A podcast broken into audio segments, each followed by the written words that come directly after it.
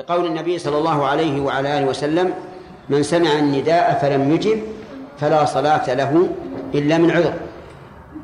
يجب أن نحذر. لكن لو فاتته الصلاة فليصلي ركعتين سواء طالت المدة أم قصرت، حتى لو بقي شهرا أو شهرين أو سنة أو سنتين فليقصر، لأنه ليس هناك دليل على تحديد المدة التي ينقطع بها السفر، وهذا سيأتي فيها البحث إن شاء الله. بسم الله الرحمن الرحيم. الحمد لله رب العالمين، والصلاة والسلام على نبينا محمد وعلى آله وصحبه أجمعين.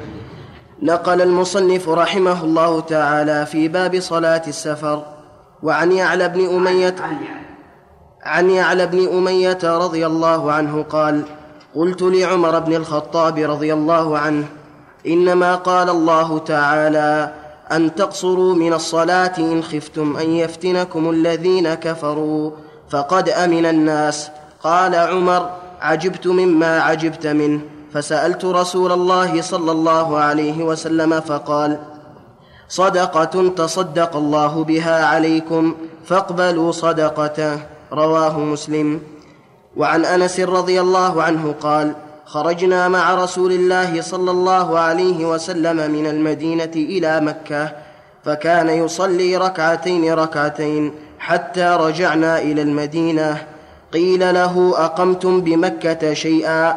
قال: أقمنا بها عشرا. متفق عليه. بسم الله الرحمن الرحيم. سبق الحديث على ح... سبق الكلام على حديث يعلى بن أمية رضي الله عنه، وأنه استشكل قول الله عز وجل في في القصر: لا جناح عليكم أن تقصروا من الصلاة إن خفتم أن يفتنكم الذين كفروا والناس قد أمنوا. قال عمر: عجبت مما عجبت منه، فسألت النبي صلى الله عليه وعلى آله وسلم فقال: صدقة تصدق الله بها عليكم فاقبلوا صدقته. يعني أن الله سبحانه وتعالى أسقط عن العباد هذا الشرط، وهو إن خفتم أن يفتنكم الذين كفروا، فأباح لهم القصر حتى مع الأمن. أما حديث أنس رضي الله عنه فأخبر أنهم خرجوا مع النبي صلى الله عليه وعلى آله وسلم من المدينة إلى مكة، ثم رجعوا إلى المدينة والنبي صلى الله عليه وعلى آله وسلم يصلي ركعتين ركعتين، وذلك في حجة الوداع. خرج في خمس وعشرين ذي القعدة، ورجع من مكة صباح يوم الرابع عشر حتى وصل إلى المدينة. فقيل لأنس: كم أقمتم أقمتم بمكة شيئا؟ قال: أقمنا بها عشرا. أقمنا بها عشرا يعني إيش؟ عشر ليال، لأنه وصل صلى الله عليه وعلى آله وسلم يوم الرابع عشر صباحا، نعم وصل اليوم الرابع صباحا في الضحى، وخرج من مكة بعد صلاة الصبح يوم الرابع عشر. كم الجميع؟ كم الجميع؟ عشرة أيام، وهو يقصر الصلاة عليه الصلاة والسلام. أقام عشرة أيام وهو يقصر الصلاة. هذه المسألة وهي إقامة المسافر في البلد الذي سافر إليه، هل تقطع السفر أو لا تقطع؟ في ذلك للعلماء أكثر من اثني عشر قولا، أكثر من اثني عشر قولا، أحد يقول كذا وأحد يقول كذا وأحد يقول كذا. وعند النزاع نرجع إلى الكتاب والسنة. الكتاب لا نرى فيه تحديدا: إذا ضربتم في الأرض فليس عليكم جناح أن تقصروا من الصلاة، والذين يضربون في الأرض قد يبقون مدة، كما قال عز وجل: وآخرون يضربون في الأرض يبتغون من فضل الله، تجار يذهبون إلى البلاد ويبقون في البلد لتصريف البضاعة التي معهم وشراء البضاعة الأخرى. كم يقومون من يوم؟ لا حد. قد يعلمون أنهم سيقيمون عشرة أيام أو شهرا، والله عز وجل لم يقيد. ولا يحل لأحد أن يقيد ما أطلقه الله، لأنه إذا قيد ما أطلقه الله ضيق على عباد الله وخالف حكم الله. وإذا كان الله عز وجل لم يقيد لماذا نقيد؟ نقول أربعة أيام أو خمسة أيام أو خمسة عشر يوم أو تسعة عشر يوم؟ ما نلحق. إن الحكم إلا لله، والله تعالى هو المشرع للعباد. فإذا أطلق الله شيئا كيف تقيده أنت؟ هل أنت حاكم على الله؟ بل الله هو الحاكم. ونبيك محمد صلى الله عليه وعلى آله وسلم قدم في اليوم الرابع من ذي الحجة إلى مكة عام حجة الوداع، وهو وجعل يصلي ركعتين حتى رجع للمدينة. لم يقل للأمة من قدم قبل اليوم الرابع فعليه الإتمام، ولو كان هذا واجبا، أعني الإتمام إذا نوى أكثر من أربعة أيام، لو كان واجبا لبينه النبي صلى الله عليه وسلم، لأنه أمر مهم، صلاة ركن من أركان الإسلام، وهو يعلم عليه الصلاة والسلام أن من الناس من يقدم يوم الثالث من ذي الحجة والأول من ذي الحجة وفي آخر ذي القعدة وفي شوال. الحج أشهر معلوماته ولا شوال. فلما لم يقل لأمته من قدم قبل اليوم الرابع فعليه الإتمام، علم أنه لا حد في ذلك. والعجب أن الذين يقولون إذا نوى أكثر من أربعة أيام وجب عليه الإتمام يستدلون بهذا الحديث، والحقيقة أنه حجة عليهم وليس حجة لهم. وجه كونه حجة عليهم أن قدوم النبي صلى الله عليه وسلم يوم الرابع من ذي الحجة هل كان عن قصد وعمد أو كان اتفاقا؟ بمعنى أن هذا اللي صادف، الثاني بلا شك سار من المدينة إلى مكة وصادف يوم الرابع وصل مكة. ولم يقل للأمة من قدم قبل اليوم الرابع فعليه الإتمام. ثم ها هو أنس خادم النبي صلى الله عليه وسلم وأعلم ممن بعده ممن بعد الصحابة في أحوال الرسول، يقول أقمنا أقمنا بمكة كم؟ عشرة أيام. والذين يحددون بأربعة أيام يقولون إن الرسول صلى الله عليه وسلم قدم اليوم الرابع وخرج إلى منى يوم الثامن، وخروجه إلى منى يعني ابتداء السفر. الله أكبر. هل يعقل أن الرسول عليه الصلاة والسلام جاء إلى مكة ليحج ونقول إذا ابتدأ الحج فمعناه أنه سافر إلى المدينة؟ لكن بلاء بعض العلماء أنهم يعتقدون شيئا ثم يحاولون لي أعناق النصوص إلى ما يعتقدون، وإلا كل, كل يعلم أن ابتداء سفر النبي صلى الله عليه وعلى آله وسلم إلى المدينة كان في اليوم إيش؟ الرابع عشر. ابتداء السفر في اليوم الرابع عشر، ما هو في اليوم الثامن. كل يعلم هذا. ويدل لذلك أن النبي صلى الله عليه وعلى آله وسلم قال لا ينصرف أحد حتى يكون آخر عهده بالبيت، يعني طواف الوداع. هل طاف النبي صلى الله عليه وسلم للوداع في اليوم الثامن فيقال إنه نوى السفر؟ الجواب لا، ما طاف إلا في آخر ليلة الرابع عشر.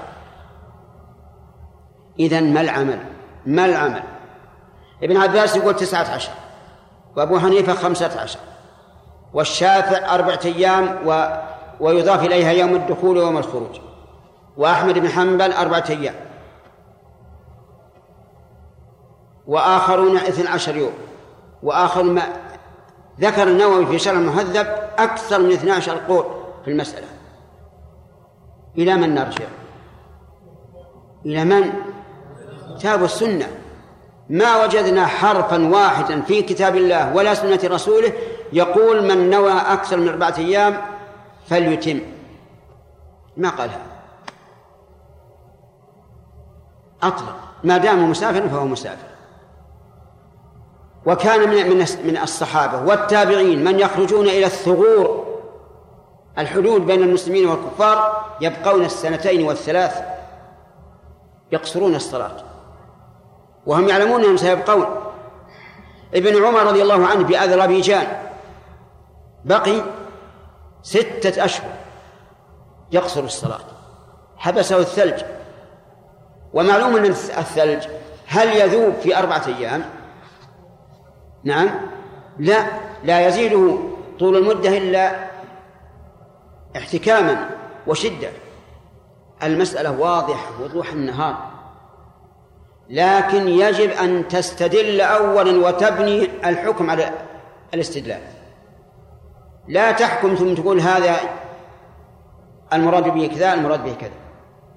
شيخ الإسلام رحمه الله الذي لا تكاد تجد من اختياراته إلا ما كان صوابا يقول له أن يقصر لو بقي سنوات ما دام لم يرن أو يعزم الإقامة المطلقة بدون قيد.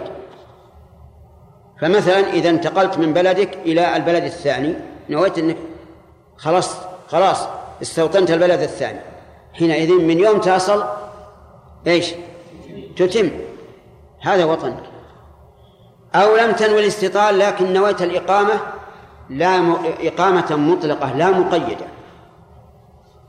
فكذلك الأصل بقائك، عليك أن تتم. ومن ذلك السفراء، سفراء الدول في أماكن السفارة إقامتهم غير محدودة، والأمر ليس بأيديهم، بأيدي من؟ بأيدي حكامهم، هؤلاء لا يقصرون يتمون لأنهم نووا إقامة مطلقة. الإقامة ما ضد الإقامة المطلقة؟ الإقامة المقيدة. والتقييد نوعان: تقييد بزمن وتقييد بعمل وشغل. التقييد بالزمن يقول سأبقى في هذا عشرة أيام، شهر، شهرين، نقول أقصر ولا حرج.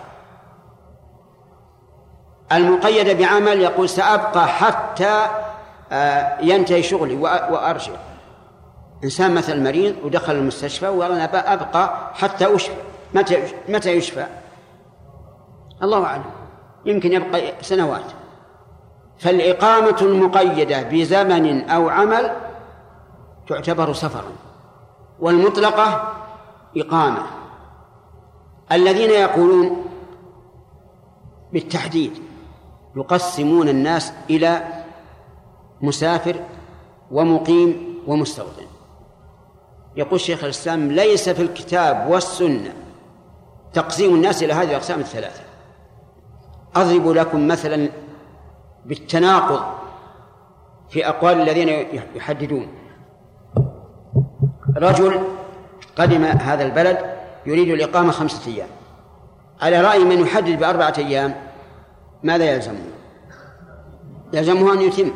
طيب، جاءت الجمعة وصار العدد تسعة وثلاثين رجلا، والرجل هذا هل يكمل به العدد؟ لا، ما يكمل به العدد. سبحان الله، تجعلونه مقيما من وجه غير مقيم من وجه آخر، تناقض واضح.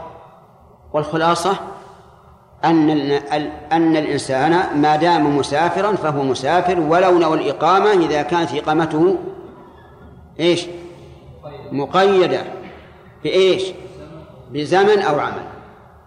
ولكن اعلم أنك إذا كنت في البلد واجب عليك إذا سمعت المؤذن أن تحضر إلى المسجد، وإذا حضرت إلى المسجد لزمك الإتمام تبعا للإمام، وكذلك تلزمك الجمعة لقوله تعالى يا أيها الذين آمنوا إذا نودي إلى الصلاة من يوم الجمعة فاسعوا إلى ذكر الله، وأنت من المؤمنين فعليك أن تسعى، والله الموفق. نعم. قال يعني أن قال النبي صلى الله عليه وسلم لا يقدم منكم الجمعة، فنأخذ بأقصى مدة جاء النبي صلى الله عليه وسلم. هذا غلط. نقول نقول الأصل أنه مسافر، والسفر مفارقة الوطن.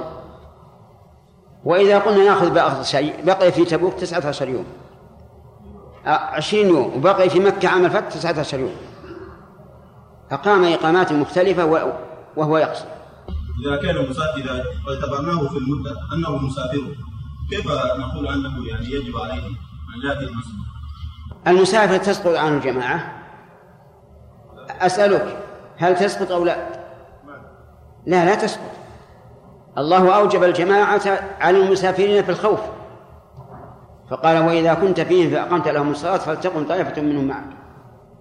وقال النبي صلى الله عليه وسلم لمالك بن الحويرث وهو جاء أتى إلى المدينة وافدا ثم رجع إلى أهله، قال إذا حضرت الصلاة فأذن وأقيم ولأمكما أكبركم. فأوجب الجماعة.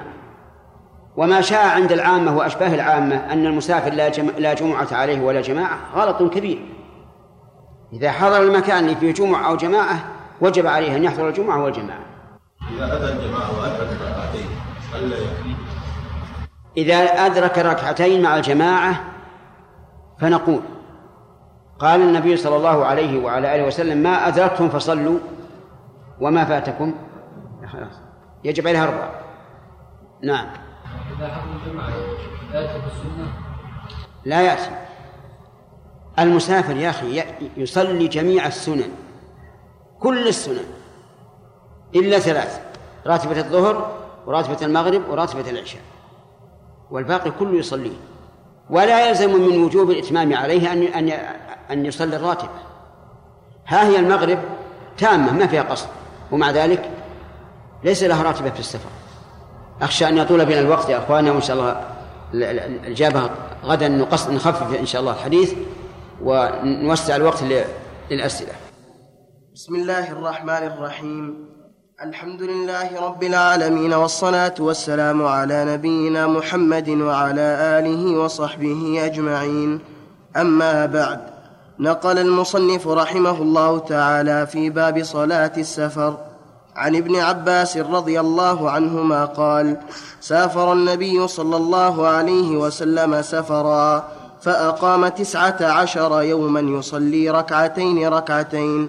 قال ابن عباس رضي الله عنهما: فنحن نصلي فيما بيننا وبين مكة تسعة عشر ركعتين ركعتين، فإذا أقمنا أكثر من ذلك صلينا. رواه البخاري. وعن حفص بن عاصم رضي الله عنه قال: صحبت ابن, عم صحبت ابن عمر رضي الله عنهما في طريق مكة فصلى لنا الظهر ركعتين، ثم جاء رحله وجلس فرأى ناسا قياما فقال: ما يصنع هؤلاء؟ قلت: يسبحون.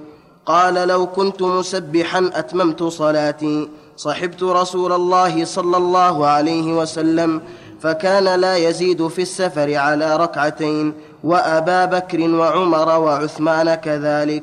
متفق عليه. وعن ابن عباس رضي الله عنهما قال: كان رسول الله صلى الله عليه وسلم يجمع بين الظهر والعصر إذا كان على ظهر سير، ويجمع بين المغرب والعشاء. رواه البخاري. وعن ابن عمر رضي الله عنهما قال: كان رسول الله صلى الله عليه وسلم يصلي في السفر على راحلته يصلي في السفر على راحلته حيث توجهت به، يومئ إيماء صلاة الليل إلا الفرائض، ويوتر على راحلته. متفق عليه. وعن عائشة رضي الله عنها قالت: كل ذلك قد فعل رسول الله صلى الله عليه وسلم، قصر الصلاة وأتم. رواه في شرح السنة. وعن عمران بن حصين رضي الله عنه قال: غزوت مع النبي صلى الله عليه وسلم وشهدت معه الفتح، فأقام بمكة ثماني عشرة ليلة لا يصلي إلا ركعتين، يقول: يا أهل البلد صلوا أربعا فإنا سفر. رواه أبو داود.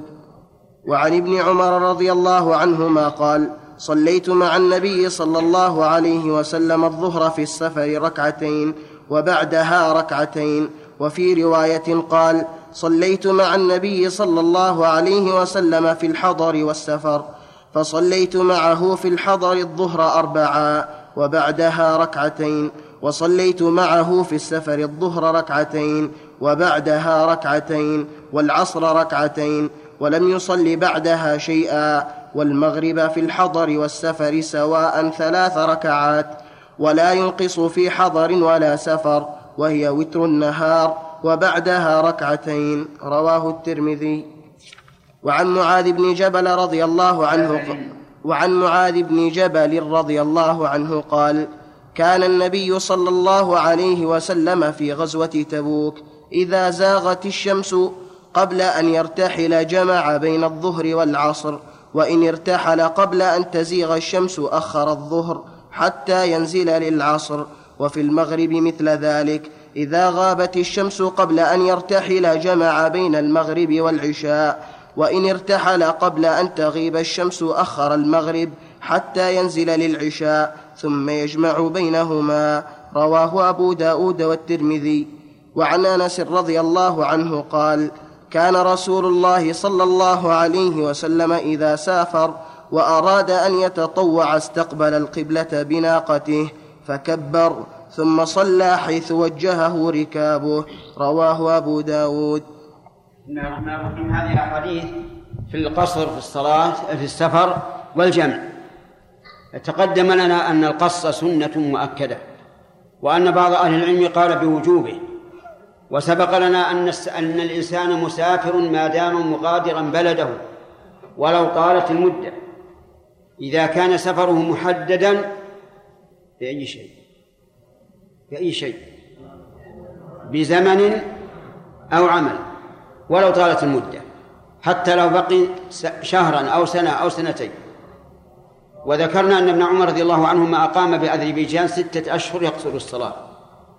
وسبق لنا أن العلماء رحمهم الله اختلفوا في هذه المسألة، فمنهم من حدد بأربعة أيام، ومنهم من حدد بأربعة أيام وحذف يوم الدخول ويوم الخروج أضافهما إلى الأربعة، ومنهم من قال خمسة عشر يوما، ومنهم من قال تسعة عشر يوما كابن عباس.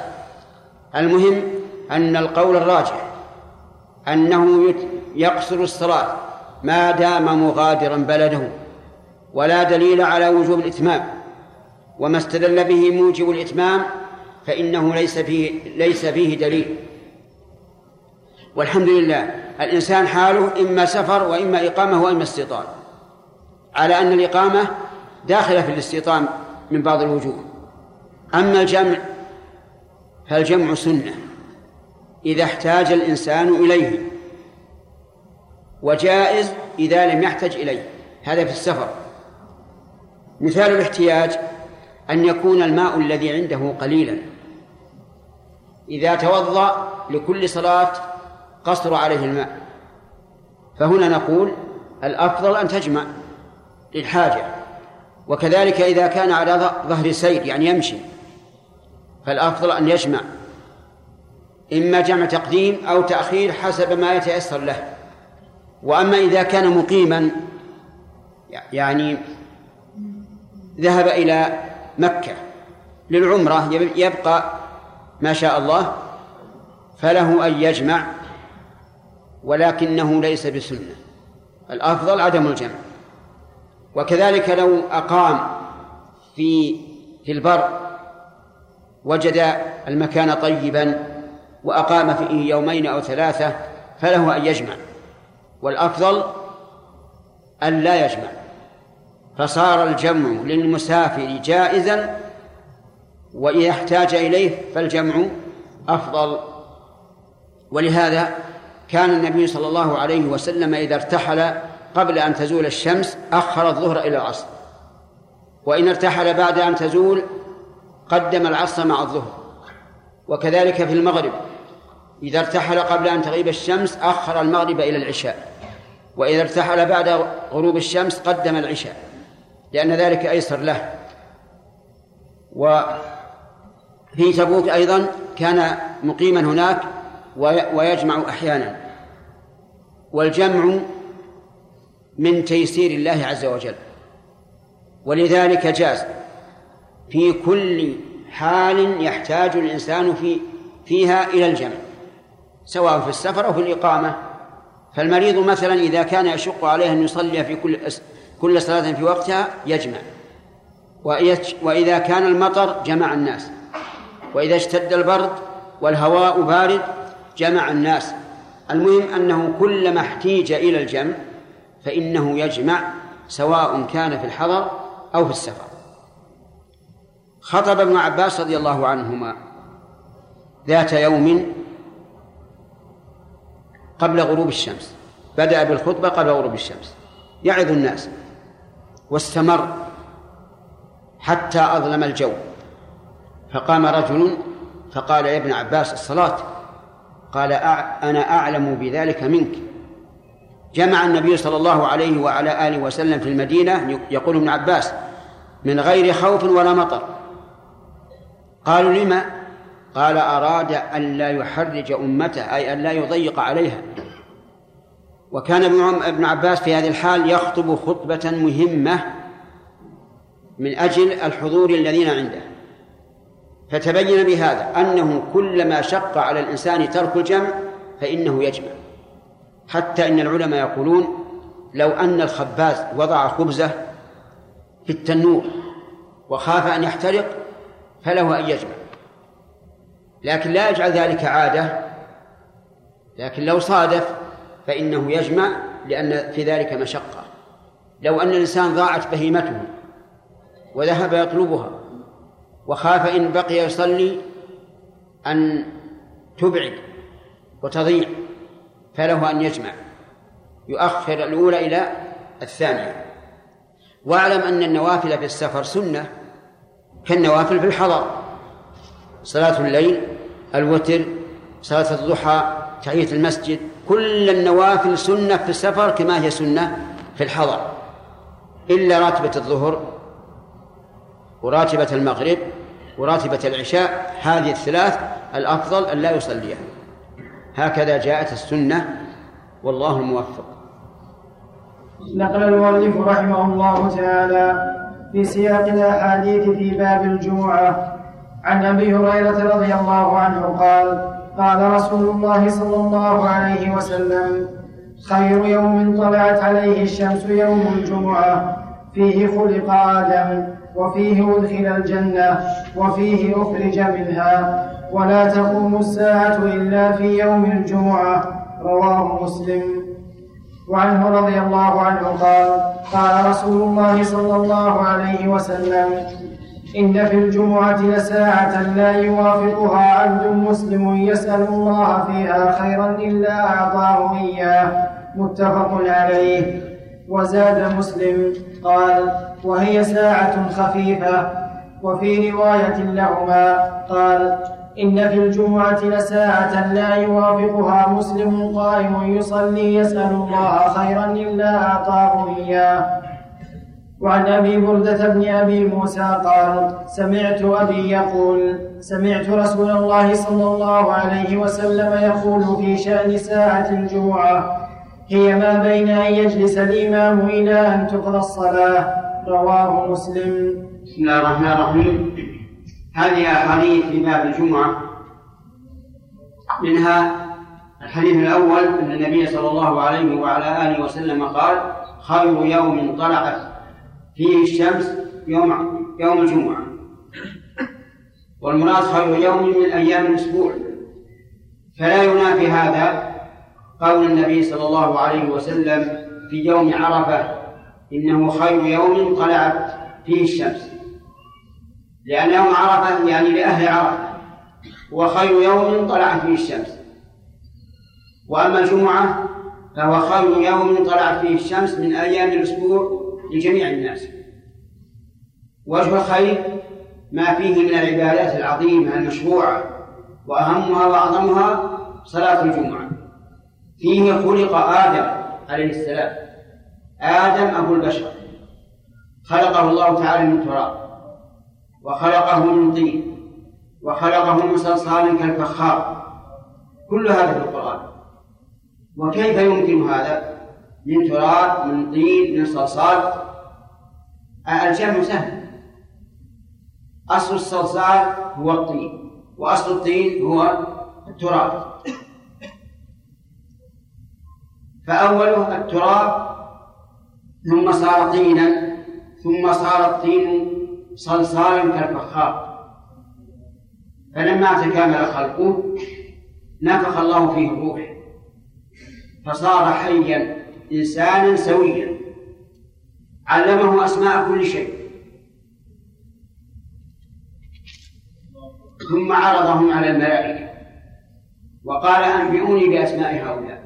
يقول الله عز وجل قالوا سبحانك لا علم لنا إلا ما علمتنا. وإنما فعل عز وجل ذلك لأن الله تعالى لما قال لهم إني جاعل في الأرض خليفة يعني خليفة يخلفون من قبلهم، وكانت الأرض معمورة من قبل بني آدم بآخرين. قال الملائكة أتجعل فيها من يفسد فيها ويسفك الدماء ونحن نسبح بحمدك ونقدس لك؟ قال إني أعلم ما لا تعلمون جل وعلا. يعلم ما لا تعلم الملائكة وأنه ستكون خليفة في الأرض، فيهم رسل، فيهم الأنبياء، فيهم الصديقون، فيهم الشهداء، فيهم الصالحون. قال إني أعلم ما لا تعلمون. ثم عرض أشياء عز وجل وعلم آدم بأسمائه، قال هذا اسم كذا، يعني مثلا ولنقل الأواني مثلا هذا صحن، هذه صحبة، هذا قدر. قال ابن عباس علمهم كل شيء حتى الأسوة والكسية، يعني حتى صغائر الأسماء وكبائرها وكبائرها. ثم قال للملائكة أنبئوني بأسماء هؤلاء إن كنتم صادقين. قالوا سبحانك لا علم لنا إلا ما علمتنا إنك أنت العليم الحكيم. فعل الله ذلك من أجل أن يبين للملائكة أنهم قاصرون في العلم بالنسبة لعلم الله عز وجل، عجزوا عن معرفة أسماء هذه الأشياء، فكيف يقولون أتجعل فيها من يفسد فيها ويسفك الدماء؟ فقال الله لآدم أنبئهم بأسمائهم، يعني أخبر الملائكة بأسماء هؤلاء المسميات. فأنبأهم بأسمائهم فعرفوا قصور علمهم. آدم عليه السلام خلق ذكر، وبنوه لا بد أن يكونوا من ذكر وأنثى، فخلق الله زوجته من ضلع حواء ليسكن إليها وينجب منها. فكان بنو آدم كان بنو آدم الذين ملأوا مشارق الأرض ومغاربها، وأصلهم أصلهم كان اثنان أب وأم. أوحى الله عز وجل إلى آدم وحيا شرعيا يتعبد لله به، فصار بهذا الوحي نبيا، ولكنه ليس رسول ليس رسولا. نبأه الله بشرع يتعبد به. وكان الناس قليلين والفتنة في الدنيا قليلة، فصاروا ينظرون إلى ما يفعل أبوهم آدم ويفعلونه، لأنه ليس هناك موانع ولا صوارف.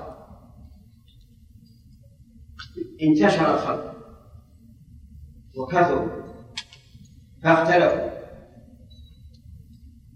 اختلفوا فيما بينهم.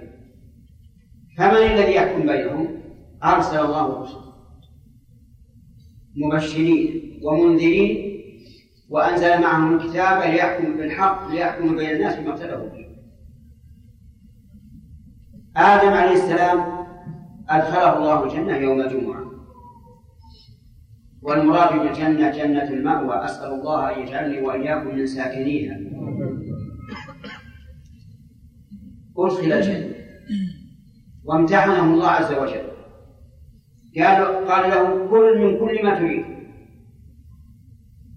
من حيث ما شئت رغدا هنيا غير محاسب عليه إلا هذه الشجرة، شجرة معينة عينها الله له.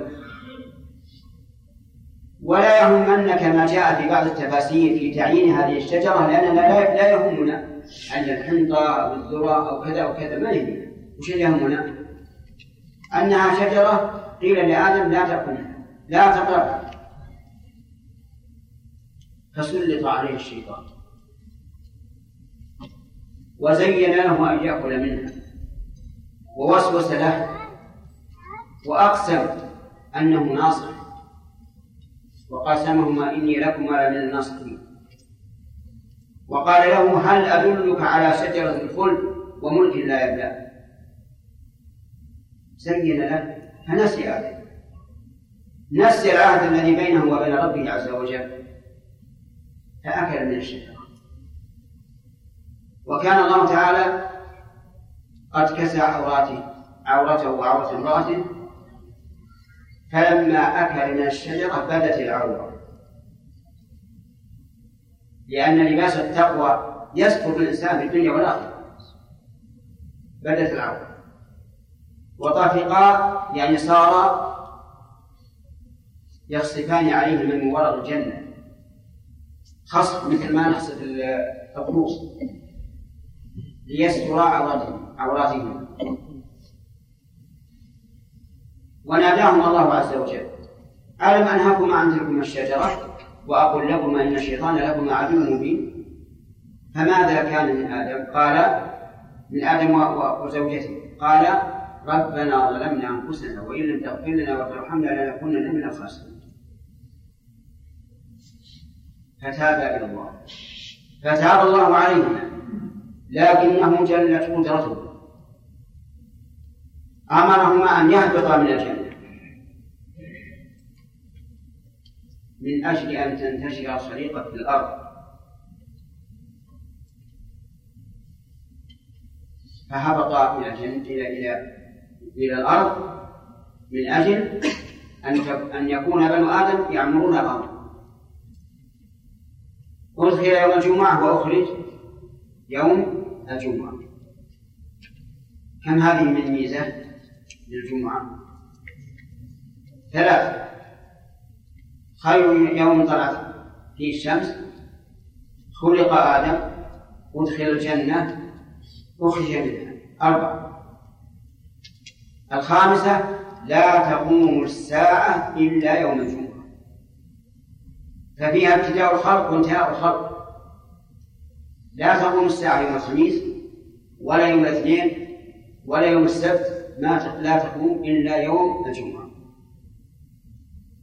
ولهذا كان من الحكمة أن, أن الإمام يوم الجمعة يقرأ في الفجر سورة ألف لام ميم تنزيل السجدة وسورة هل أتى على الإنسان لأن فيهما المبدأ والمعاد فيتذكر الإنسان بقراءتهما أو الاستماع إليهما يتذكر إيش المبدأ والمعاد هذه من خصائص وميزات يوم الجمعة ثم ذكر المؤلف حديث أحاديث الساعة التي يجاب فيها الدعاء وأن فيه ساعة لا يوافقها عبد مسلم وهو قائم يصلي يسأل الله شيئا لا أعطاه الله أعطاه الله إياه وذكر حديث أبي موسى الأشعري الذي رواه مسلم وهو حديث صحيح خلافا لمن أعله أنها من حين أن يخرج الإمام أن يجلس الإمام إلى أن تبدأ الصلاة يعني وقت صلاة الجمعة إذا دخل الإمام جلس على المنبر ينتظر أذان المؤذن إلى أن تقضى الصلاة هذه ساعة الإجابة فيها دعاء أو ليس فيها دعاء فيها دعاء كلها دعاء فيها دعاء عام يشمل خير الدنيا والآخرة وهو قول الإمام في الصلاة اهدنا الصراط المستقيم صراط الذين أنعمت عليهم غير المغضوب عليهم ولا الضالين هذا دعاء دعاء عام يدعو به الإمام ويؤمن المسلمون عليه وهذا أرجى ما يكون من أحوال الإجابة الاجتماع على الدعاء على الوجه المشروع سبب لإجابة الدعاء فيها أيضا دعاء لكل إنسان بخصوصه الإنسان يدعو بين السجدين يقول رب اغفر لي وارحمني يدعو في السجود يدعو بعد الشهر كل دعاء الخطيب يدعو في الخطبتين كان النبي صلى الله عليه وسلم يستقبل الأمية والناس في خطبة الجمعة. الإنسان يدعو بين الخطبتين، إذا سكت الإمام من الخطبة الأولى دعا. كل الوقت هذا كله دعاء عام وخاص، فتنشأ إجابته.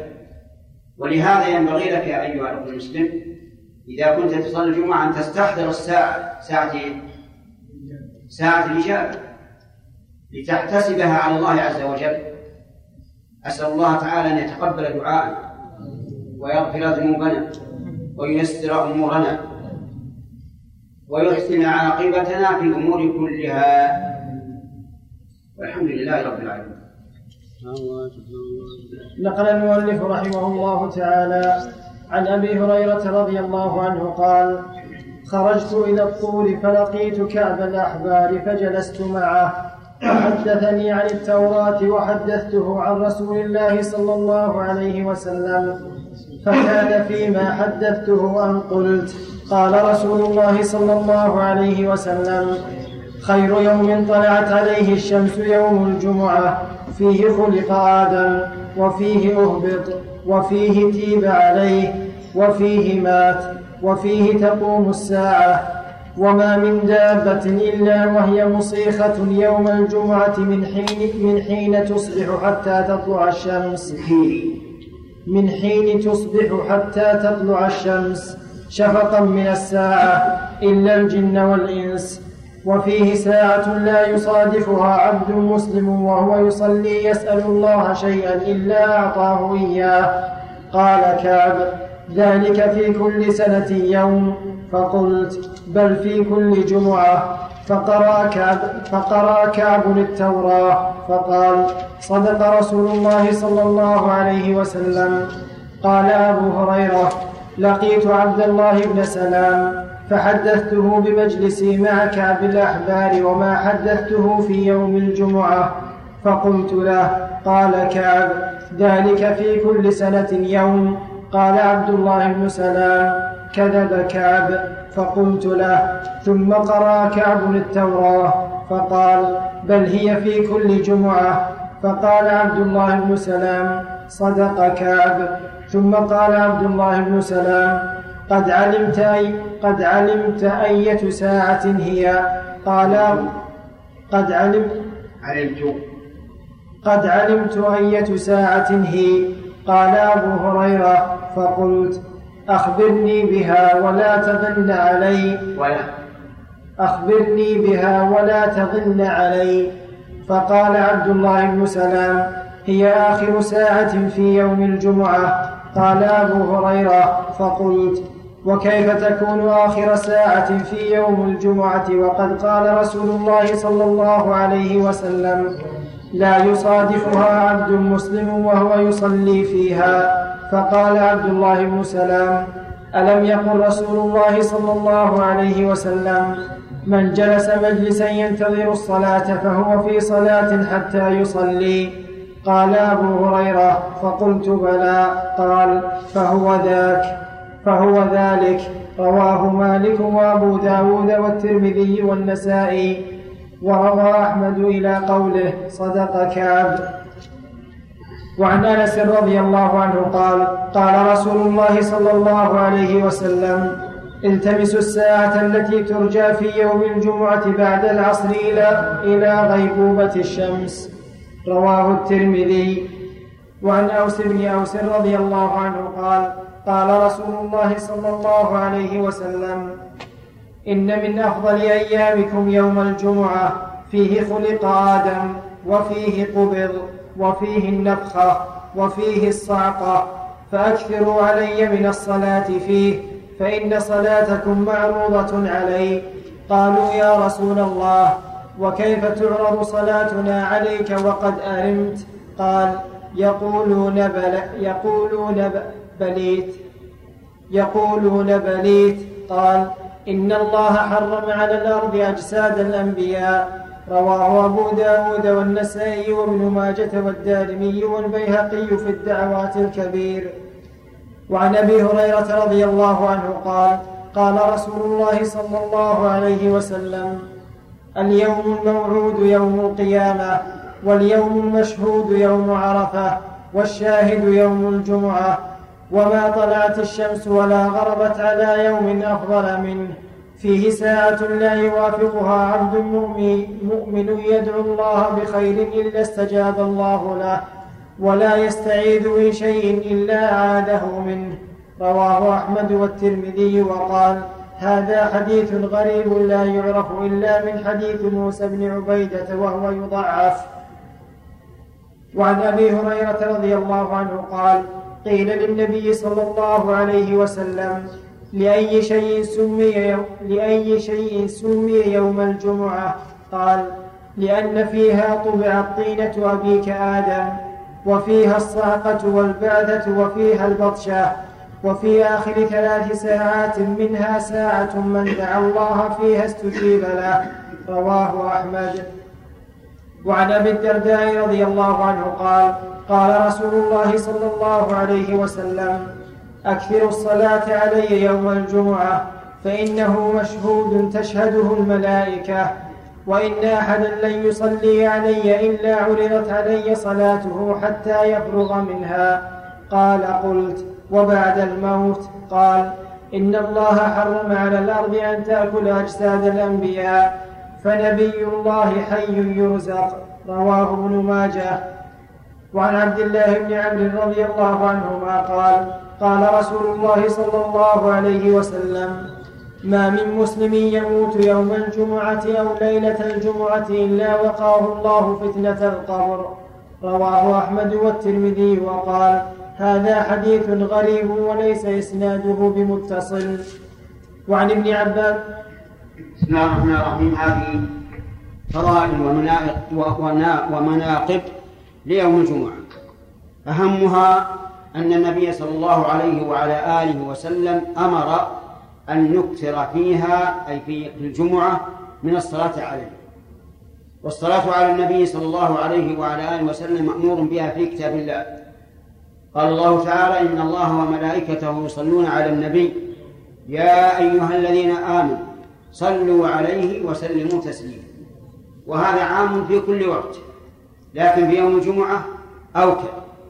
وإذا صليت على النبي صلى الله عليه وعلى آله وسلم فإن صلاتك تبلغه في أي مكان كنت من الأرض، حتى لو كنت في الطيارة في جو السماء فإن صلاتك تبلغه. استشكل الصحابة رضي الله عنهم: كيف تعرض عليك وقد أرمت، أي صرت رميما؟ لأن هذه حال الميت، الميت تأكله الأرض حتى يكون رميما. فقالوا: كيف تعرض عليك وقد أرمت؟ فقال: إن الله حرم على الأرض أن تأكل أجساد الأنبياء عليهم الصلاة والسلام. الأنبياء في قبورهم الآن كأنما دفنوا اليوم، لم تأكل الأرض منهم شيئا أبدا ولا شحمة الأذن. وهذا من خصائص الأنبياء عليهم الصلاة والسلام، وفضل الله يؤتيه من يشاء. وهل هذا يكون للشهداء؟ يعني أن الأرض لا تأكل الشهداء؟ لا، لا ندري. ربما يكرم الله تعالى بعض الناس فلا تأكله الأرض، ولكن الأصل أن جميع بني آدم تأكلهم الأرض، ولا يبقى إلا عجب الذنب وهو العصعص، يبقى لا تأكله الأرض، لأنه كالنواة تنبت بها الأجسام عند قيام الساعة. وقد وقد لا تأكل الأرض جسد الميت. حكى لنا بعض الناس أنهم كانوا فيما في زمان سابق يحفرون ليضعوا سورا على البلد، هذه بلد عمد، فاعترضهم قبر، اعترضهم قبر وهم يحفرون لأساسات السور. فلما فتح القبر وجدوا جسدا يابسا على ما هو عليه، إلا الكفن فقد صار كالرماد. أما الرجل فإنه باطل، إلا أنه يابس، حتى إن حن اللحية باطل. قالوا: ووجدنا أعظم ريحة من الطيب على وجه الأرض. من هذا القبر فأبقوا وآتوا إلى شيخ البلد، وأظن الشيخ عبد الله بن عطية رحمه الله مفتي الديار النجدية في زمنه، وقالوا له كذا وكذا، لأن عبد الله بن عطية صار قاضي في في علي، فقالوا له هذا، فقال لهم ردوه على حاله وجنبوا السوق القبر، إما أن تجعله خارجا أو داخلا، لكن هذا لا يلزم به لكل ميت إلا الأنبياء صلوات الله وسلامه عليه. في هذا في بعض هذه الأحاديث كلمة منكرة، أن النبي صلى الله عليه وسلم حي يرزق، وهذا كذب، لأن النبي صلى الله عليه وسلم بعد موته يعتري جسده ما يعتري بقية الأجساد، يعني لا يحتاج إلى أكل ولا شرب، وإن كان حيا في قبره فحياته برزخية، فهو لا يأكل ولا يشرب ولا يتنفس كغيره من الأموات. فهذه الكلمة كلمة منكرة، ولعلها مدسوسة من بعض الغلاة في النبي صلى الله عليه وعلى آله وسلم. هذه الأحاديث كما سمعتم فيها أحاديث متعددة. أن ساعة الإجابة كانت بعد العصر، وقال عبد الله بن سلام رضي الله عنه وهو من خيار اليهود الذين أسلموا، قال إني لا أعلم أي ساعة هي، وذكر أنها بعد العصر، ولكن لا قول لأحد مع قول محمد صلى الله عليه وعلى آله وسلم، وقد سبق أن النبي صلى الله عليه وسلم قال هي ما بين إيش؟ أن يجلس الإمام حتى تقضى الصلاة يوم الجمعة، وذكرنا المناسبة أنها وقت أداء الصلاة المفروضة التي يجتمع عليها الناس، لكن لا بأس أن الإنسان يتحرى الدعاء وقت صلاة الجمعة وكذلك العصر. هذه الأحاديث فيها ما سبق من أن يوم الجمعة خير يوم طلعت عليه الشمس، فينبغي لنا أن نعتني بهذا اليوم، وأن نشعر بأنه يوم عيد، نلبس أحسن ثياب ونتطيب ونتنظف ونتسوق حتى نشعر أنفسنا أنه يوم ليس كالأيام. أما كثير من الناس اليوم يمر عليه يوم الجمعة وكأنه سائر الأيام، ما كأنه يوم الجمعة، وهذا للجهل أو الغفلة، إما أن الإنسان جاهل لا يدري مقدار هذا اليوم، وإما أنه غافل. اللهم ارزقنا علما نافعا وعملا صالحا ورزقا طيبا واسعا تغنينا به عن غيرك ولا تغنينا به عنك يا رب العالمين، ولا تطغينا به إنك على كل شيء قدير. في واحد قبلك يا شيخ حمد يسأل قبلك، خليك بعده ايش؟ اي نعم، الجمعة ليس لها سنة قبلها، كل النافلة قبلها نفل مطلق، صل ما شئت، اسمع كلامي، صل ما شئت حتى يدخل وقت النهي ثم توقف. أما بعدها فأربع ركعات، لأن النبي صلى الله عليه وعلى آله وسلم قال إذا صلى أحدكم الجمعة فليصلي بعدها أربعة. شيخ حمد وش سؤالك؟ الاغتسال الاغتسال ليوم الجمعة لمن حضرها واجب، ومن لم يغتسل فهو آثم، لأن النبي صلى الله عليه وسلم قال غسل الجمعة واجب على كل محتلم.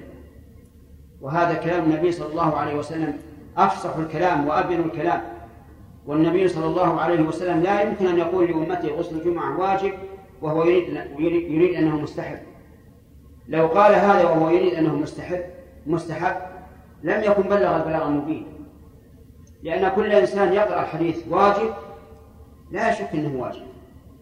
وأما تأويل بعض العلماء لهذا الحديث بقوله واجب أي مؤكد، هذا غلط، الواجب غير المؤكد، الواجب يعني أن الإنسان إذا تركه أثم بتركه. الذي أي نعم الذي له عمل يكفيه أن يغتسل بعد طلوع الشمس، هو عند الذهاب أفضل، لكن إذا لم يتيسر اغتسل بعد طلوع الشمس وكفى. ساعة الإجابة ساعة الإجابة من حين أن يجلس الإمام إذا دخل لصلاة الجمعة إلى أن تقضي الصلاة. هنا نقول بعد العصر. أي الصحابة أو رسول الله؟ اسمع كلامي، أيهم؟ يقول ما بين أن يجلس الإمام حتى تقضي الصلاة. أيهم؟ الرسول ولا عبد الله بن سلام؟ خلاص من طلوع الشمس، وقت الرسل من طلوع الشمس. أنت سألتني فأجب. إيش؟ ما زال الناس يعملون ولا يعملون، بعضهم يعمل بالتجارة والحراسة وغيره على ما هي عليه، وبعضهم يترك الأعمال ليتفرغ للحضور إلى يوم الجمعة. والله أعلم. نقل المؤلف رحمه الله تعالى عن سمرة بن جندب رضي الله عنه قال: قال رسول الله صلى الله عليه وسلم: من ترك الجمعة من غير عذر فليتصدق بدينار، فإن لم يجد فبنصف دينار. رواه أحمد وأبو داود وابن ماجه. وعن عبد الله بن عمرو رضي الله عنهما عن النبي صلى الله عليه وسلم أنه قال: الجمعة على من سمع النداء. رواه أبو داود. وعن أبي هريرة رضي الله عنه عن النبي صلى الله عليه وسلم أنه قال: الجمعة على من آواه الليل إلى أهله. رواه الترمذي وقال: هذا حديث إسناده ضعيف. وعن طارق بن شهاب قال: قال رسول الله صلى الله عليه وسلم: الجمعة حق واجب على كل مسلم في جماعة إلا على أربعة: عبد مملوك أو امرأة أو صبي أو مريض. رواه أبو داود. وعن ابن مسعود رضي الله عنه أن النبي صلى الله عليه وسلم قال لقوم يتخلفون عن الجمعة: لقد هممت أن آمر رجلا يصلي بالناس ثم أحرق على رجال يتخلفون عن الجمعة بيوتهم. رواه مسلم. وعن ابن عباس رضي الله عنهما أن النبي صلى الله عليه وسلم قال: من ترك الجمعة من غير ضرورة كتب منافقا في كتاب لا يمحى ولا يبدل، وفي بعض الروايات ثلاثة. رواه الشافعي. وعن جابر رضي الله عنه أن رسول الله صلى الله عليه وسلم قال: من كان يؤمن بالله واليوم الآخر فعليه الجمعة يوم الجمعة، إلا مريض أو مسافر أو صبي أو مملوك، فمن استغنى بلهو أو تجارة استغنى الله عنه، والله غني حميد. رواه الدارقطني. بسم الله الرحمن الرحيم. هذه أحاديث كلها في الوعيد على من تخلف عن الجمعة، لأن الجمعة واجبة بكتاب الله وسنة رسول الله وإجماع عباد الله المسلمين، فلا يحل لأحد أن يتخلف عنها إلا من عذر. من ذلك المريض الذي لا يستطيع أن يأتي إلى المسجد، أو يأتي ولكن بمشقة تذهب خشوع الصلاة، فهذا معذور. الثاني من المعذورين العبد المملوك، فإنه معذور لأنه مشغول بخدمة سيده، ولكن إذا أذن له سيده أن يصلي فهل تلزمه الجمعة أو لا؟ فقيل لا تلزمه الجمعة لأنه ليس من أهل الوجوب أصلا، وقيل بل تلزمه الجمعة لأنه مكلف بالغ عاقل، واشتغاله بخدمة سيده ارتفع لما أذن له سيده بذلك، وهذا القول أقرب للصواب. أن العبد المملوك يجب أن يحضر الجمعة إذا أذن له سيده. أما المستأجر كإنسان استأجر شخصا ليعمل في بستانه، فهل يعذر في ترك الجمعة؟ فالجواب لا يعذر، لأن الجمعة واجب مقدم على حق المستأجر، فإذا قال المستأجر إنه لم يشترط علي أن يصلي الجمعة، فالجواب أن نقول هذا شيء مشترط شرعا، وقضاء الله أحق وشرط الله أوثق.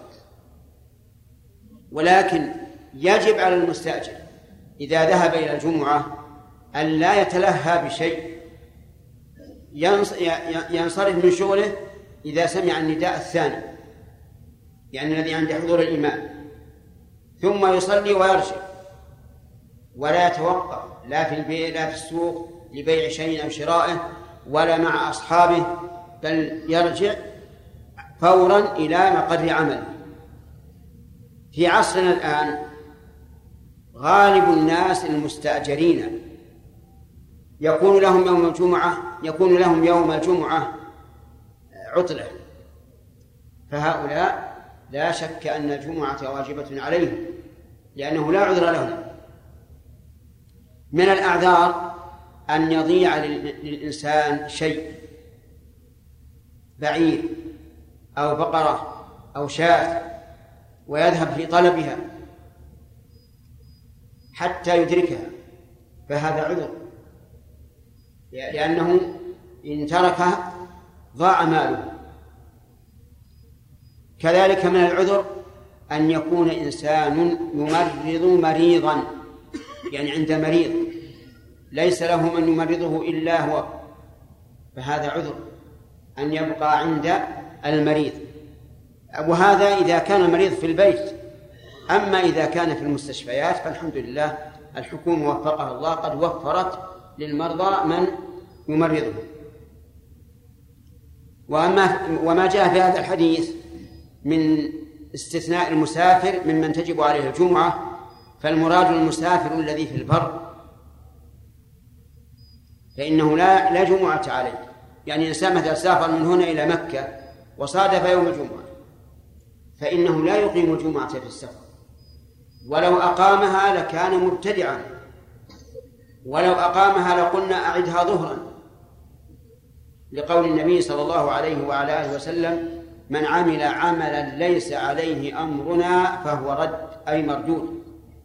ولم يكن النبي صلى الله عليه وعلى آله وسلم يصلي في أسفاره الجمعة حتى في يوم عرفة، وهو مستقر في عرفة، ويوم عرفة من أفضل الأيام. صادف يوم الجمعة في حجة الوداع، ومع ذلك لم يصلي النبي صلى الله عليه وعلى آله وسلم الجمعة. لماذا؟ لأنه مسافر. وقد بلغني عن بعض الجهال الذين هم أنصاف علم أن جمعة واجبة في السفر وأنهم يقيمونه في الصحراء، وهذا من جهلهم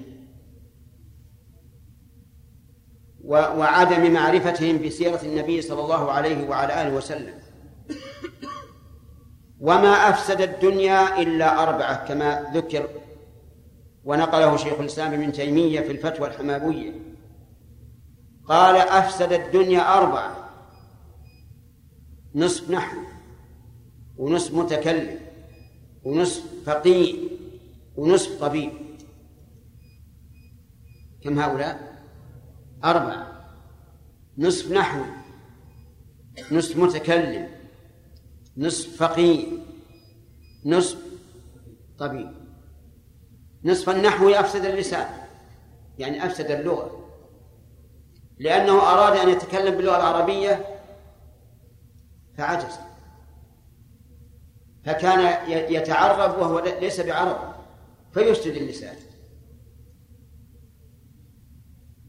أما المتكلم فأفسد العقائد والأديان، ومراده بالمتكلمين القوم الذين يثبتون العقائد بأفكارهم وهواهم لا بالكتاب والسنة والهدى. الثالث نصف فقيه، أفسد البلدان. كيف أفسد البلدان؟ لأنه نصف فقيه ويحكم لهذا الرجل بلا بما لا يستحق، ويمنع هذا الرجل ما يستحق، فتفسد البلدان. الرابع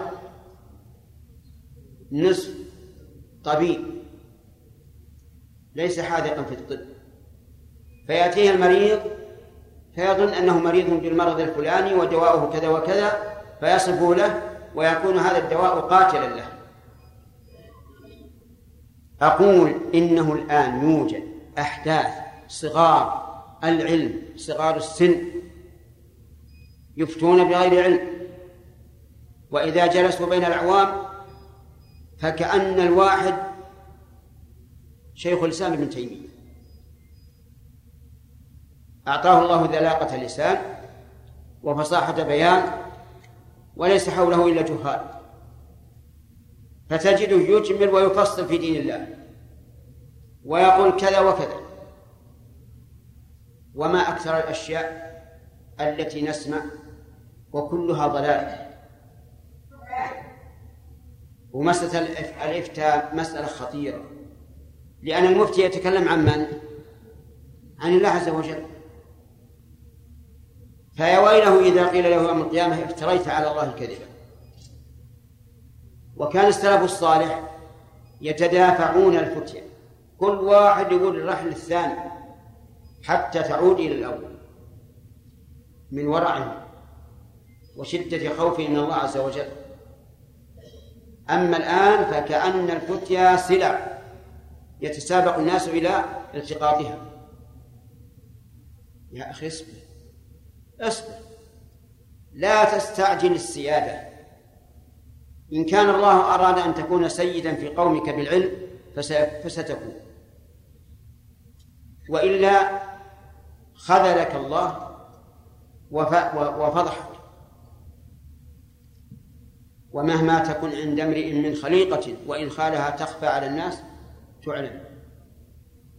المهم أننا ننكر أشد الإنكار على أولئك الذين يتسرعون في الإفتاء ويقولون على الله ما لا يعلمون ويضلون عباد الله، ونحذرهم من عقوبة الله ونقول إن لذة طعم الفتيا ومجاراة العلماء وممارسة السفهاء قصيرة، لا بد أن تفشل. ونقول إن صلاة الجمعة في السفر بدعة منكرة، ومن فعل ذلك فليعدها ظهرا ولتكن مقصورة.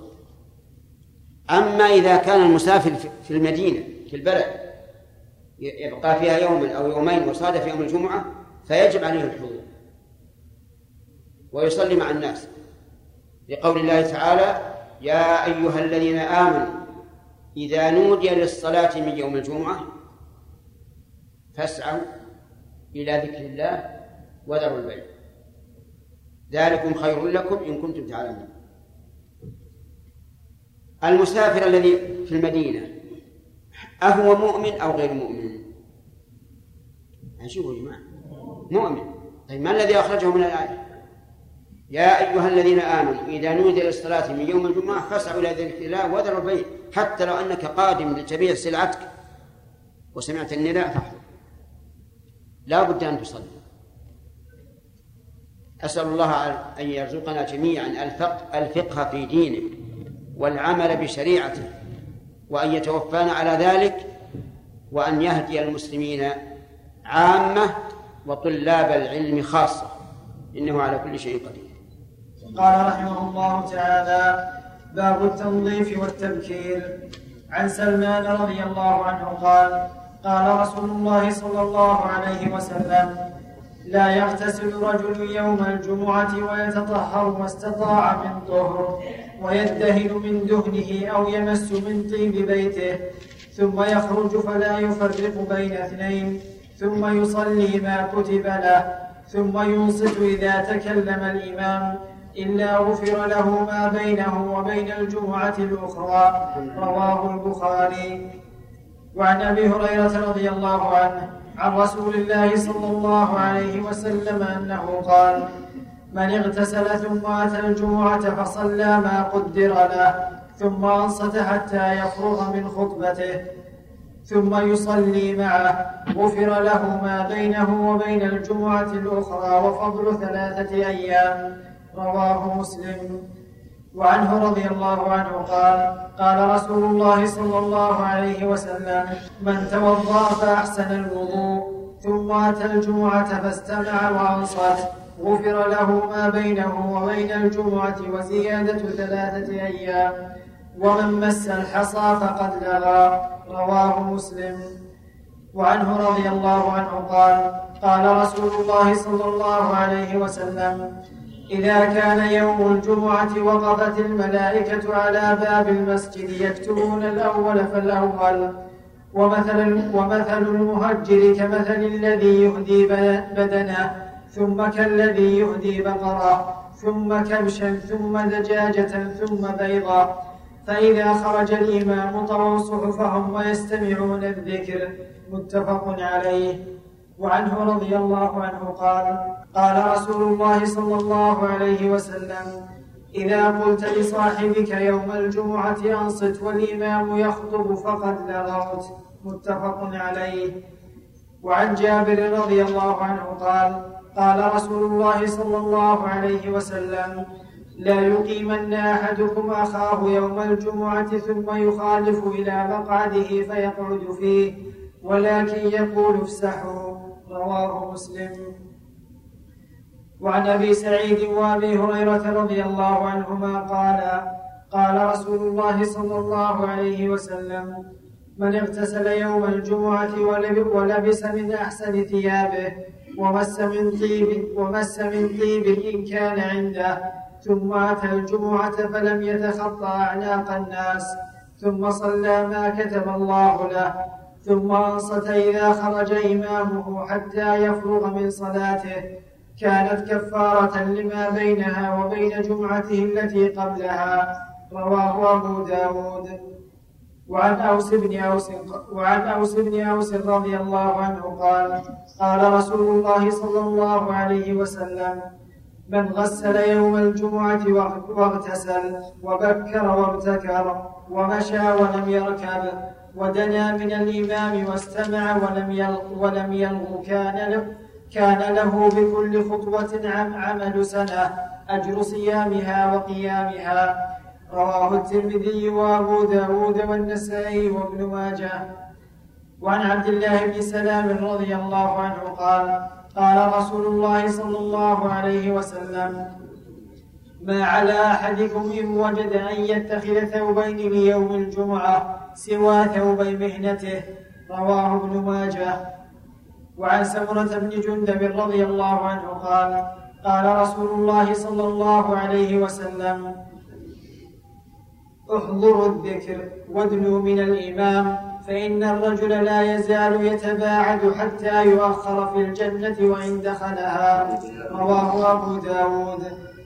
وعن سهل بن معاذ بن أنس الجهاني عن أبيه, عن أبيه قال: قال رسول الله صلى الله عليه وسلم: من تخطى, من تخطى رقاب الناس يوم الجمعة اتخذ جسرا إلى جهنم. رواه الترمذي وقال: هذا حديث غريب. وعن معاذ بن أنس رضي الله عنهما أن النبي صلى الله عليه وسلم نهى عن الحبوة يوم الجمعة والإمام يخطب. رواه الترمذي وأبو داود. وعن ابن عمر رضي الله عنهما قال: قال رسول الله صلى الله عليه وسلم: إذا نعس أحدكم يوم الجمعة فليتحول من مجلسه ذلك. رواه الترمذي. وعن نافع قال: سمعت ابن عمر يقول: نهى رسول الله صلى الله عليه وسلم أن يقيم الرجل الرجل من مقعده ويجلس فيه. قيل لنافع: في الجمعة؟ قال: في الجمعة وغيرها. متفق عليه.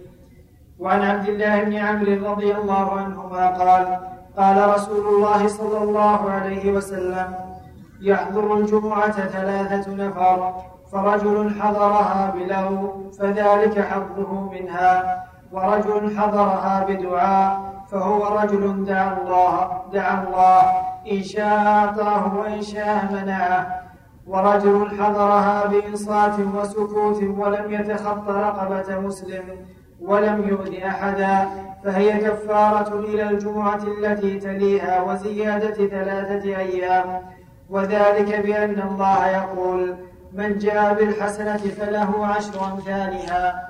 رواه أبو داود. بسم الله الرحمن الرحيم. هذه أحاديث تضمنت مسائل، منها الاغتسال للجمعة، وقد سبق أنه واجب، وأن من حضر الجمعة بدون اغتسال فإنه آثم، لأن النبي صلى الله عليه وعلى آله وسلم قال: غسل الجمعة واجب على كل محتلم. ولأن أمير المؤمنين رضي الله عنه عرض بعثمان بن عفان حين دخل و... و... وعمر يخطب، فقال عثمان: والله ما زدت على أن توضأ ثم أتيت. فقال له: والوضوء أيضا؟ وقد قال النبي صلى الله عليه وعلى آله وسلم: إذا أتى أحدكم الجمعة فليغتسل. ومنها أنه يسن التبكير يوم الجمعة، فمن اغتسل ثم راح في الساعة الأولى فكأنما قرب بدنا، وفي الثانية كأنما قرب بقرة، وفي الثالثة كأنما قرب كبشا أقرن، وفي الرابعة كأنما قرب بيضا، وفي الخامسة كأنما قرب دجاجة. ومن حضر بعد حضور الإمام فليس له هذا الأجر. ومنها أنه ينبغي أن يلبس أحسن الثياب بحسب حاله حتى تظهر هذه الشعيرة، وأنها لهذه الصلاة مزية على غيرها. الصلاة الخمس يلبس الإنسان ثيابه المعتادة، لكن الجمعة يتخذ لها ثيابا جديدة أو نظيفة، المهم أحسن الثياب. ومنها أنه يتطيب من الطيب، وليكن من أطيب ما يجب. ومنها أنه يدهن، وهذا في من يتخذ شعر الرأس، يدهن يدهنه ويصلحه. ومنها أن لا يؤذي أحدا بتخطي الرقاب، وهذه الأخيرة واجب، يعني لا يحل للإنسان أن يتخطى رقاب الناس يوم الجمعة ولا غيره، لأن ذلك يؤذي. ولقد رأى النبي صلى الله عليه وعلى آله وسلم رجلا يتخطى الرقاب، والنبي صلى الله عليه وعلى آله وسلم يخطب، فقال له: اجلس فقد آذيت. بعض الناس الآن يحجز مكانا في الصف الأول ويقوم في آخر المسجد، ثم إذا قرب مجيء الإمام قام وجعل يتخطى رقاب الناس، وهذا محرم عليه. إذا كان ولا بد فإنه يتقدم إلى مكانه قبل أن يحاذيهم الصف الثاني حتى لا يؤذي أحدا يتخطى الرقاب. ومنها الدنو من الإمام، لأنه يعني كلما كان الإنسان أدنى إلى الإمام فهو أفضل. وبهذا يتبين مسألة يغلق فيها بعض الناس، وهي أن بعض الناس إذا جاء والصف لم يتم انحاز إلى اليمين ولو كان بعيدا وترك الجانب الأيسر، وهذا غلط، هذا غلط على السنة. يقال إذا كان يمين الصف ويسار الصف متقاربين فاليمين أفضل، وأما إذا بعد اليمين فاليسار أفضل لدنوه من الإمام، ولأجل أن يكون الإمام في الوسط. ويدل لهذا أنه كان في أول الأمر إذا كان الجماعة الثلاثة صار الإمام بينهم واحد على اليمين وواحد على اليسار، ولم يكن الجميع على اليمين. ولو كان اليمين أفضل مطلقا لكان الاثنان عن يمينه، لكن فيما بعد نسخ هذا هذا الحكم وصار الثلاثة يكون إمامهم قدامهم. ومن هذا من هذه الأحاديث أيضا ويدل لهذا أيضا أن النبي صلى الله عليه وعلى آله وسلم كان يقول: أتم الأول فالأول، وليس يقول: أتم الأيمن فالأيمن. ولو كان الأيمن أفضل مطلقا لأمرهم أن يكملوها أولا ثم يشرعون في الأيسر. ومنها أيضا الإنصات إذا شرع الإمام بالخطبة، والإنصات واجب، فمن تكلم والإمام يخطب يوم الجمعة فهو كالحمار يحمل أسفارا، يعني يحمل كتبا لا ينتفع بها. ومن قال له أنصت فقد لغى، ومن لغى فاته ثواب الجمعة. ولذلك لا تسلم على أحد والإمام يخطب، ولا ترد السلام عليه، وإذا عكس وحمد الله لا لا تشمته، لأن الإنصات واجب. فإذا قال قائل أنا لا لا أرد عليه السلام، ولكن هل يمكن أن أصافحه بيدي وأنا ساكت؟ فالجواب نعم، يمكن ما لم يشغلك ذلك عن استماع الخطبة، فإن شغلك فلا تمد يديك يدك له، وإذا انتهت الخطبة أخبره بأن سلامه حرام وأنه لا يستحق الجواب. فللجمعة آداب كثيرة ينبغي للإنسان مراعاتها، منها الواجب ومنها السنة، والله موفق.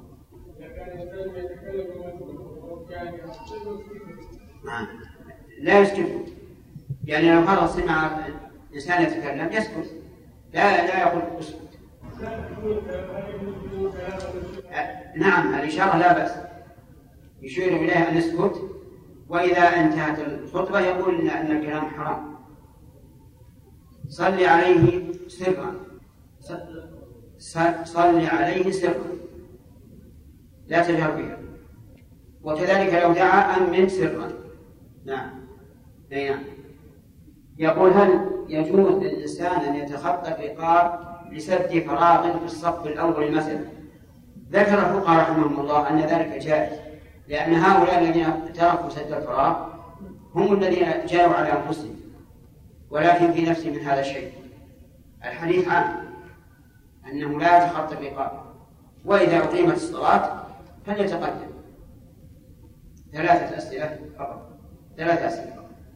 قال رحمه الله تعالى: باب صلاة العيدين. عن أبي سعيد الخدري رضي الله عنه قال: كان النبي صلى الله عليه وسلم يخرج يوم الفجر والأضحى إلى المصلى، فأول شيء يبدأ به الصلاة، ثم ينصرف فيقوم مقابل الناس والناس جلوس على صفوفهم، فيعظهم ويوصيهم ويأمرهم، وإن كان يريد أن يقطع بعثا قطعا أو يأمر, أو يأمر بشيء أمر به، ثم ينصرف. متفق عليه. وعن جابر بن سمرة رضي الله عنه قال: صليت مع رسول الله صلى الله عليه وسلم العيدين غير مرة ولا مرتين بغير أذان ولا إقامة. رواه مسلم. وعن ابن عمر رضي الله عنهما قال: كان رسول الله صلى الله عليه وسلم وأبو بكر وعمر, وعمر يصلون العيدين قبل الخطبة. متفق عليه. وسئل ابن مسعود: أشهدت مع رسول الله صلى الله عليه وسلم العيد؟ قال: نعم. خرج رسول الله صلى الله عليه وسلم فصلى، ثم خطب ولم يذكر أذانا ولا إقامة، ثم أتى النساء فوعظهن وذكرهن وأمرهن بالصدقة، فرأيتهن يهوين إلى آذانهن وحلوقهن يدفعن إلى بلال، ثم ارتفع هو وبلال إلى بيته. متفق عليه. وعن ابن عباس رضي الله عنهما أن النبي صلى الله عليه وسلم صلى يوم الفطر ركعتين لم يصل قبلهما ولا بعدهما. متفق عليه. وعن أم عطية رضي الله عنها قالت: أمرنا أن نخرج الحيض يوم العيدين وذوات الخدور، فيشهدن جماعة المسلمين ودعوتهم, ودعوتهم وتعتزل الحيض عن مصلاهم. قالت امرأة: يا رسول الله، إحدانا ليس لها جلباب. قال: لتلبسها صاحبتها من جلبابها. متفق عليه. بسم الله الرحمن الرحيم. قال المؤلف رحمه الله تعالى: باب صلاة العيدين. هما عيد الفطر وعيد الأضحى. أما عيد الفطر فمناسبته أن المسلمين يتمون صيام رمضان وهو ركن من أركان الإسلام، وأما الأضحى فمناسبته أن الناس يتمون الحج بعد بعد الوقوع بعرفة، وكذلك يضحون ويتقربون إلى الله تعالى بالأضاحي، فكان هذه مناسبة. وهناك عيد ثالث يتكرر كل أسبوع وهو عيد الجمعة، فهذه ثلاثة أعياد ليس في الإسلام عيد سواها، ليس في الإسلام عيد للمعراج ولا للمولد ولا للانتصار في بدر ولا لفتح مكة ولا لتولي الخلافة من الخلفاء الراشدين ولا غيره، فكل ما سوى هذه الأعياد فليس له أصل في الشرع. ولذلك لما قدم النبي صلى الله عليه وسلم المدينة وجدهم يحتفلون بعيدين، قال النبي صلى الله عليه وسلم إن الله قد أبدلكما بخير منهما، عيد الأضحى وعيد الفطر، ومنعهم من إقامة الأعياد الأخرى،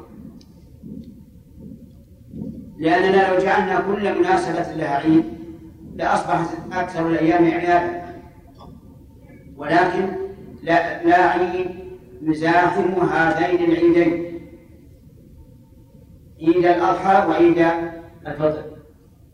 صلاة العيدين اختلف العلماء رحمهم الله فيها، فمنهم من قال إنها سنة، ومنهم من قال إنها واجبة إنها واجبة ومنهم من توسط وقال إنها فرض كفاية، والصحيح أنها فرض عين على الرجال البالغين، وأن من لم يصلي العيد من الرجال البالغين فهو آثم، حتى أن النبي صلى الله عليه وآله وسلم أمر النساء أن يخرجن، مع أن النساء لا يؤمرن من حضور المساجد في كل السنة إلا صلاة العيد، فقد أمرهن النبي صلى الله عليه وسلم أن يخرجن، حتى ذوات القلوب أمرنا أن يخرجن، يعني النساء التي لم يعتدن الخروج، حتى العواتق الأحرار الحرائر أمرنا أن يخرجن، حتى الحيض أمرنا أن يخرجن، لكن الحيض